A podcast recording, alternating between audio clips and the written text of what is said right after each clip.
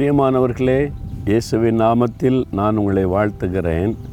இன்றைக்கி ரொம்ப முக்கியமான ஒரு செய்தியை சொல்ல போகிறேன் ரொம்ப கவனமாக கேளுங்க. என்ன தெரியுமா? ஒரு பக்தன் சொல்கிறத உங்களுக்கு சொல்கிறேன் எண்பத்தி ஆறாம் சங்கீதம் பதிமூன்றாம் வசனத்தில் தேவரீர் நீர் எனக்கு பாராட்டின உம்முடைய கிருபை பெரிது. என்ன கிருபை? என் ஆத்மாவை தாழ்ந்த பாதாளத்திற்கு தப்புவித்தீர். ரொம்ப அருமையான ஒரு வார்த்தை நல்லா கவனிங்க. ஆண்டவுடைய கிருபை நம்ம மேலே ஆண்டவர் பாராட்டின கிருபை ரொம்ப பெரியது. என்ன கிருபை தெரியுமா? நம்முடைய ஆத்மாவை தாழ்ந்த பாதாளத்திற்கு தப்பு வைக்கிறார் பாதாளமா? பாதாளம்னா என்னது? நரகத்தின் அக்னி. அதுதான் பாதாளம் என்று குறிப்பிடப்படுகிறது. அது சாத்தானுக்காகவும் அவருடைய தூதர்களுக்காக உண்டாக்கப்பட்ட அக்கினி கடல். அக்னியும் கந்தகமும் எரிகிற கடல். அது பாதாளம் என்றும் நரகம் என்றும் சொல்லப்படுகிற காரியம். ஒரு ஆத்மா ரட்சிக்கப்படாமல் பாவத்தில் வாழ்ந்தால் மரணத்திற்கு பிறகு அந்த பாதாளத்தில் தான் போய் க பங்கடைவாங்க. அங்கே வந்து இரவும் பகலும் வேதனை கதறுதல் கூக்குரல் பற்கடிப்பு. மரணமே இருக்காது ஆனால் வேதனை இருக்கும். அது பயங்கரமான ஒரு இடம். அந்த நரகம் அல்லது நம்முடைய ஆத்மா மோட்சத்துக்கு போகணும் ஆண்டவரோடு இருக்கணும். ரெண்டுக்கும் இடைப்பட்ட ஒரு காரியம் கிடையவே கிடையாது. ஒரு வாழ்க்கை தான். நீ ஏழு பிறவி எட்டு பிறவி அதெல்லாம் கிடையாது. ஒரே ஒரு வாழ்க்கை.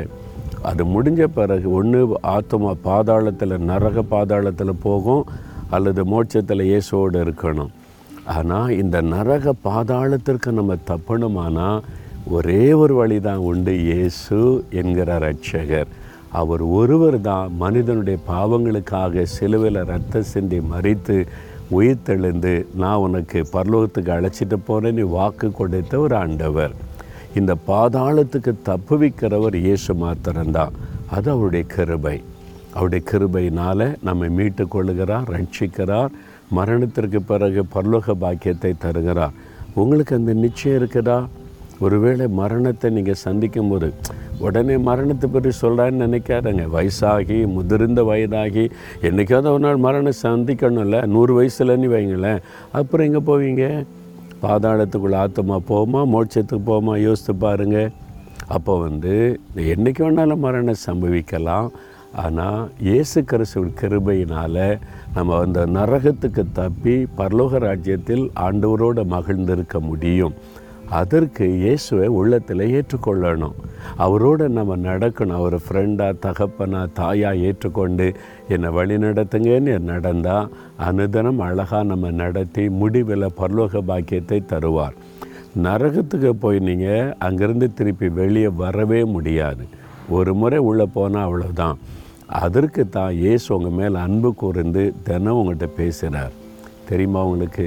ஏன் ஆண்டவர் தினந்தோறும் உங்கள்கிட்ட ஆறுதல் படுத்துகிறார் தைரியப்படுத்துகிறார் பலப்படுத்துகிறார் தெரியுமா? நீங்கள் அந்த பாதாளத்தில் அழிஞ்சிடக்கூடாது. தினந்தோறும் ஆண்டவருடைய வார்த்தையை கேட்டு கேட்டு ஆண்டவரோடு நடந்து பரலோக பாக்கியத்தை அடையணும்னு உங்கள் மேல் உள்ள அன்பினால தான் தேவன் அதை பேசுகிறார். அதனால தான் உங்களுக்காக கண்ணீரோடு ஜெபித்து ஜெபித்து இந்த வார்த்தைகள் உங்களுக்கு அறிவித்து கொண்டு இருக்கிறோம் சரியா? உங்கள் மேலே ஆண்டவர் எவ்வளோ அனுபவிச்சிருக்கிறார் பார்த்தீங்களா இயேசுவே எனக்கு கிருப கொடுங்க என் பாவத்தை மன்னிச்சிருங்க. நான் பாதாளத்தில் இப்போ அழிஞ்சிடக்கூடாது. பரலோக வாழ்க்கை எனக்கு வேணும்னு சொல்லி ஒப்பு கொடுக்குறீங்களா? அவருடைய கிருபை ஆயத்தமாக இருக்குது. எவ்வளோ பெரிய பாவம் செஞ்சாலும் அவர் மன்னிச்சிருவார். எவ்வளோ பெரிய உபத்திர சோதனை வந்தாலும் நம்முடைய கிருபையினால் தாங்கி அவரே நடத்தி கொண்டு போய் சேர்த்துருவார். உங்களை ஒப்பு கொடுக்க வேண்டியதான் உங்களுடைய வேலை அவ்வளோதான் ஒப்பு கொடுக்குறீங்களா? தகப்பனே எனக்காக சிலுவையில் ரத்தம் சிந்தி மறித்து எனக்காக உயிரோடு கூட எழுந்து எனக்கு மோட்ச பாக்கியத்தை கொடுப்பதற்காக பாதாளத்துக்கு என் ஆத்மாவை தப்புவிப்பதற்காக இவ்வளவு பாடுபட்டீரே. உம்முடைய கிருபை உம்முடைய கிருபை நான் விசுவாசித்து ஜெபிக்கிறேன். பாவங்களை மன்னியும். என் உள்ளத்திலே வாரும். அந்த பரலோக பாதையில் என்னை வழி நடத்தும். இந்த நரக பாதாளத்துக்கு என்னை தப்புவித்து நடத்த என்னை ஒப்பு கொடுக்கிறேன் இன்று முதல் உம்முடைய கரத்தை பிடித்து நடக்க அர்ப்பணித்துக் கொள்கிறேன். எனக்கு உதவி செய்யும். இயேசு கிறிஸ்துவின் நாமத்தில் ஜெபிக்கிறேன் பிதாவே. ஆமேன் ஆமேன்.